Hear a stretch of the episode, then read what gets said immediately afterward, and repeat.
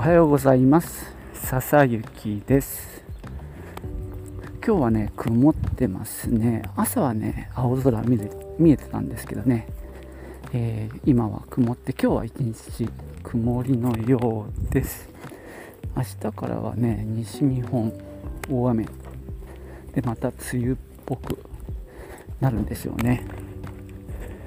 えー、っとですね今日は先日朝一で特集していた人に言えないあれっていう特集についてちょっとお話ししようと思います。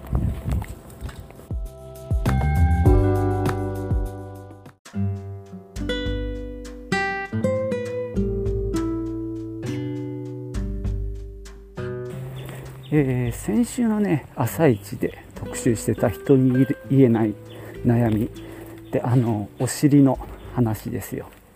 G の話なんですけれども。実はね私も何年前かな、えー、多分34年前もしくは45年前から小人子でしてまあ大きくはないんですけども。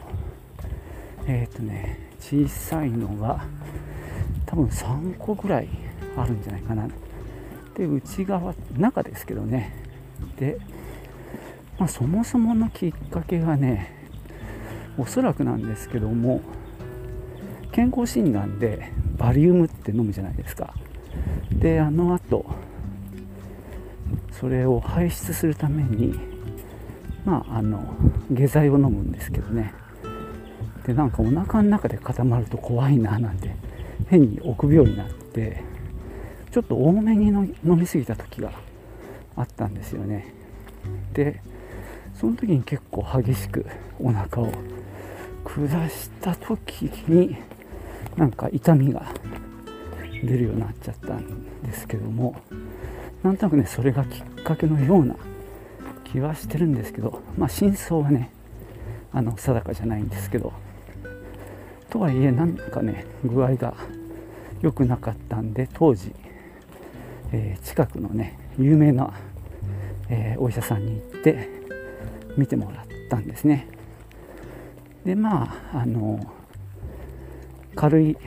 レベルなんでもう手術は必要ないんでとりあえずですね下剤を処方してもらってでまあなんだろう、まあ、柔らかい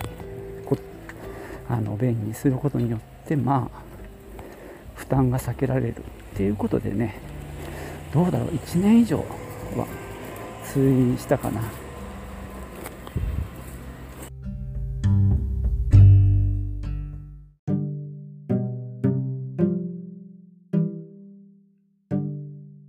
まあ継続通院といってもねまあ内診は最初の1回だけでしたね。その後はただ変わりありませんか？とか言ってそのまあ、下剤を飲むあ飲むじゃ下剤を処方してもらう。この下剤っていうのがね酸化マグネシウムっていうやつで、まあ、結構おすすめなんですけどもいわゆるなんだろうあの便秘薬みたいにこう前動を促すようなタイプと違ってこうなんだろうだんだん効かなくなるみたいなことはなくって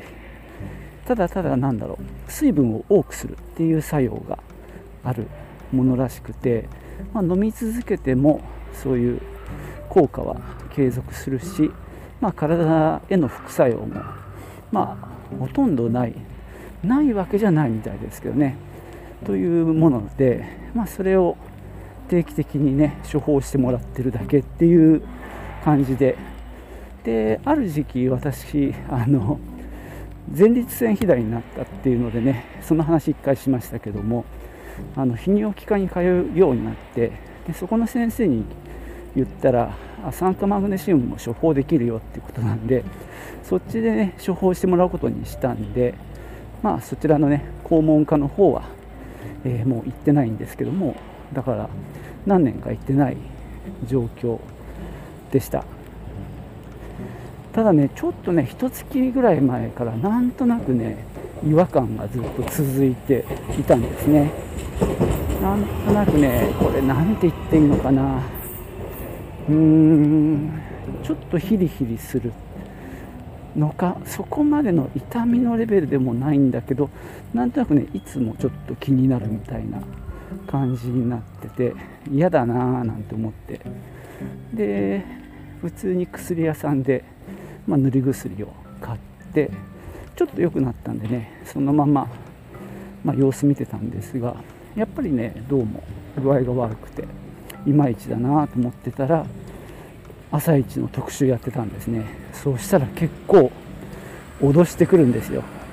こんなものもあるこんなものもある。手術しなきゃいけないがんだとかねいろいろ言うんですよね。でそこに出てきたあの肛門科の先生女性なんですけどそこのクリニックのね映像も出てたんですけどなかなかいいですよねあそこなんせその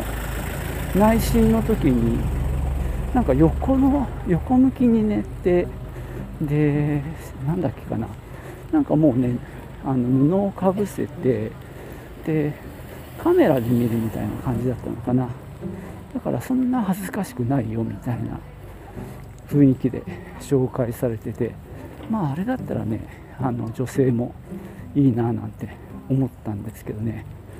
うちが私が行ってるところはおはようございます。まあ昔ながらのあのところなのでベッドに仰向けになってで下着をこう下ろしてで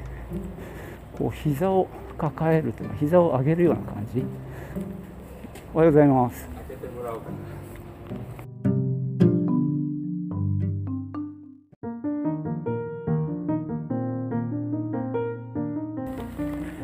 なのでまあ本当丸見えって感じですよね。まあちょっとまあ俺はもうねおっさんなんで耐えられますけども。でもその話かみさんにしたらですねいや女もあの要は産院であのそういう格好をもっとひどいことさせられるからなんていう話をしてましたけどね。まあそれはそうですよね。女性の方がむしろうん、恥ずかしい思いをしてるんだなって思いましたけど男がそんなとこで恥ずかしがっててもしょうがねえかとは思いましたけどね。とはいえねあの若い女性だったらやっぱり嫌だろうなとは思います。でそんなのがずいぶん前の話でで、えー、先日行ったんでまあもしかしたらそこの部分変わってるかなって思ったんですが昔ながらで同じでした。だ相変わらずだななんて思ったんですけどね。でまあ朝一のその放映があったんであの結構混んでるかななんて思ったんですがそうでもなくただでただですね待合室で待ってる時にその電話がかかってきててでまあ、そこの女性の、まあ、看護婦さんなのか、えー、答えてたんですけどそしたらね、えー、うちはねあのまあ、ズボン下げて足を上げてもらうんですよとかって説明してたんですね。だからこれはもしかしたらまさに朝一見てで、まあ、検索して調べてで念のためにあのどんな風に診察されるのかを確認するための電話だったんじゃないかとまあ私は勝手に推測してるんですけどね。あのその人電話してよかったですよね。あの朝一のあの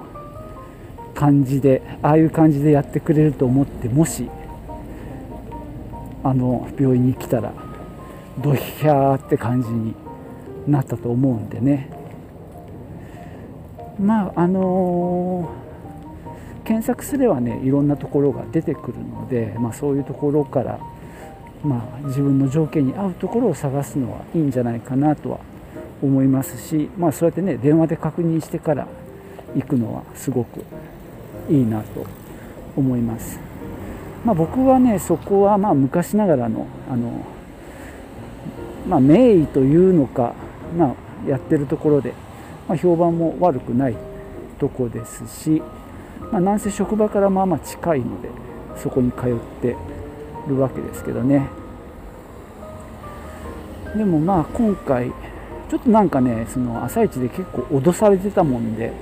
若干不安だったんですがそれで内心もう指突っ込まれてですねあれはちょっと嫌な感じですけどね。でもう先生はこれは痛くないねってもういきなり断言ですよ。いやちょっと俺これじゃあちょっと痛くて来てるんだけど痛いんですけどねって言ったんですが痛くないねっていうことを2回ぐらい言われましてもう全然大したことないという判断でしたねあれは。まあそういう意味ではありがたいって思うべきでしょう。これはね多分もっとひどい人もいるでしょうから。なのでまあ僕の場合は、まあ、前に受診した時もまあねそういう、まあ、大事じゃないもんで、まあ、その排便だけちゃんとコントロールできればもうこのままでいいよって言われてたので、まあ、それがまだ継続してるっていう点ではまあ良かったなと思ってます。で、えーと、結局処方されたのが、まあ、塗り薬ですねそれと座薬タイプですね、まあ、結局中にえー、イボ痔があるもんで、まあ、そこの部分をまああれかなケアするっていうことだと思うんですけどね。ちなみにそうですね座薬って僕もこの年になってっていうかここ数年ですねそういう入れる機会があってそれまでは全然入れたことなかったんで結構怖いなって思ってたんですがまあね慣れれば全然大したことはないですね。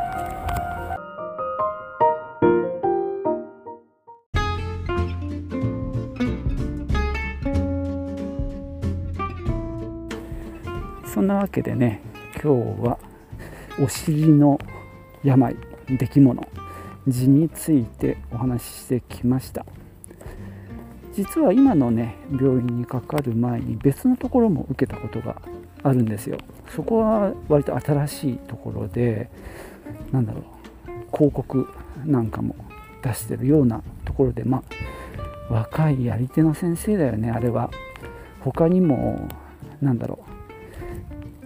うちょっとお金が取れるような診療をする。まあ大腸検査もそこでしたことあるんですけどね。であの痔の手術なんかも割と軽くやりましょうかぐらいのこと言われたんですよ。でなんだっけあの銀を注射して取るっていうねあの、まあ、割と新しめの手術の方法をそこは取り入れててなんかねあまりにもその先生が手術をしたがってるもんでちょっと引いちゃってそこをやめたんですよ。で今かかっている、まあ、昔からの老舗の病院の方にかかったらいやこれはしなくていいよっていう話だったんでまあ、そのままあの、まあ、付き合ってるっていう感じなんですけどね、まあ、もし手術みたいな話今の病院でなったらその、まあ、どういう方法が選べるのかとかね聞こうかなって思ってたんですよね。まあ今回もさちょっと良くない状態で行ったんでいやあなたこれはかなりひどいんで手術しましょうなんて言われるかもしれないってね。俺もどんだけあれなんでしょうね。悪い方へ考えるのか、まあ、そういう性分なんですけどもなんて心配しながら行ったんですが、まあ、結局ねそうじゃなかったんですけどね。でもまあそこの病院でねそういう手法が選べるならその違いを聞いてみたいななんて思うんですけどね。まあそんなことで、まあ、いろんなところがあるのでまあよく調べてから行くのがいいんじゃないかなとは思います、えー、今日は実は皆既月食の日なんですね。で今まさにその時間8時夜8時なんですけどもそもそもね月が全く見えないです。で多分雲が厚いせいかこの辺が月だなっていうことすらわからないくらい絶望的に見えてないですね。残念です、ね、うまくいけば見れるかななんて思ってたんですけどね。まあしょうがないですね。はいそんなわけでね今日は長々と、えー、下の話をしてしまいました、え、最後までお聴きいただきましてありがとうございました。ではまたね。チュース。